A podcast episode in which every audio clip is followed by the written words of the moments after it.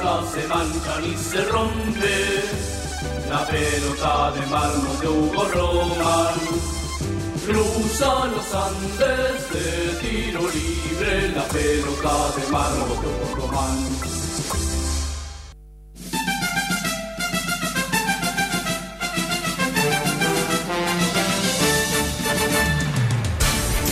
Casi las 17 y 20. Buenas tardes, señoras y señores de los estudios mayores de Radio UNR. Y para todo el fucking world llega este eh, programa que le pone balls Balls. a fútbol. Eh, fútbol, fútbol pelota, fútbol pelota, fútbol testículos. Llega PDM Pelota de Mármol y con él llega la voz trasandina del deporte, Hugo Román de los Andes. ¿A esto qué es? Marvel Ball. Buenas, buenas, buenas, buenas, buenas, buenas, buenas, buenas. Bienvenidos a PDM Pelota de Mármol. Marvel Marvel Ball. Ball. Los saluda quienes habla Hugo Román de los Andes, la voz trasandina del deporte. Y a mi lado, ¿quién otro sino que Niño Pelota? El hombre de los dos nombres, Martín Gerardo. ¿Cómo te va, Martín? Hugo, a mí nadie me baja de este pony llamado éxito, Pero ¿por qué deberían bajarte? porque nadie soporta lo ajeno. Ojo, yo tenía un primo que amaba la mano ajena. Ay, ¿qué es eso? Es una técnica de autosatisfacción. A ver, a ver, a ver, me interesa, ¿cómo es eso? Mira, mira. Te sentás sobre la mano no hábil, por ejemplo, vos sos derecho o zurdo. Derecho, Hugo. Derecho, bueno, te sentás sobre la mano izquierda, esperás a que se duerma, te pintás las uñas y después... Y después dale play. Es como si hubiera otra persona. Ok. Ay, arrancamos este micro de deportes, locura y pasión en el gigante de Arroyito, donde Central no solo no perdió, sino que ganó frente a uno de los mejores equipos del año, que es el Talleres de Fasi.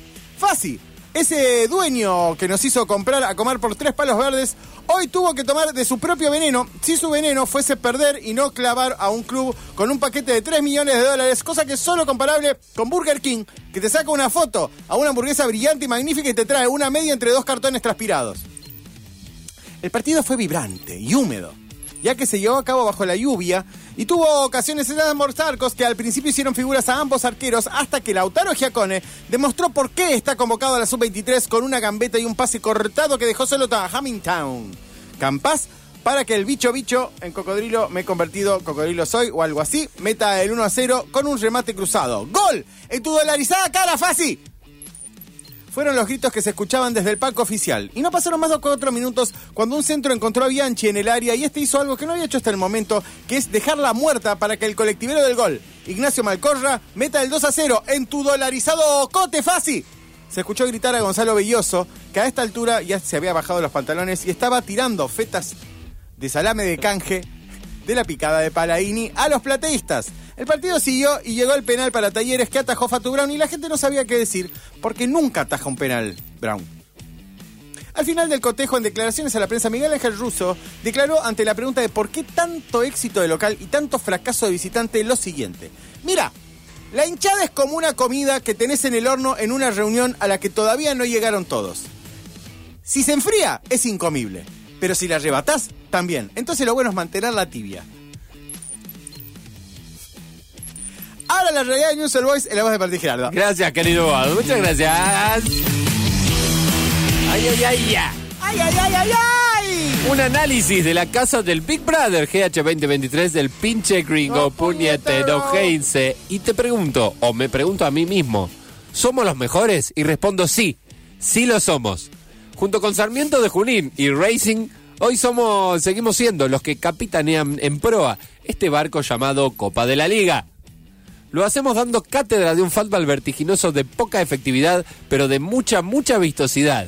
Es como ver un auto con baño en suite. Está buenísimo, pero no sirve para un ocote.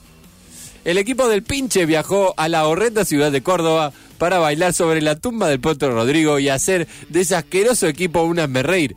Pero fue Newells el que comenzó perdiendo con una jugada que en el FIFA 2008 era imposible de atajar. El jugador trepa por la banda, tira un centro atrás y de volea al delantero la cambia de palo. Era imposible, te juro que. Gol, gol cantado. Estaba roto, gol. Sí.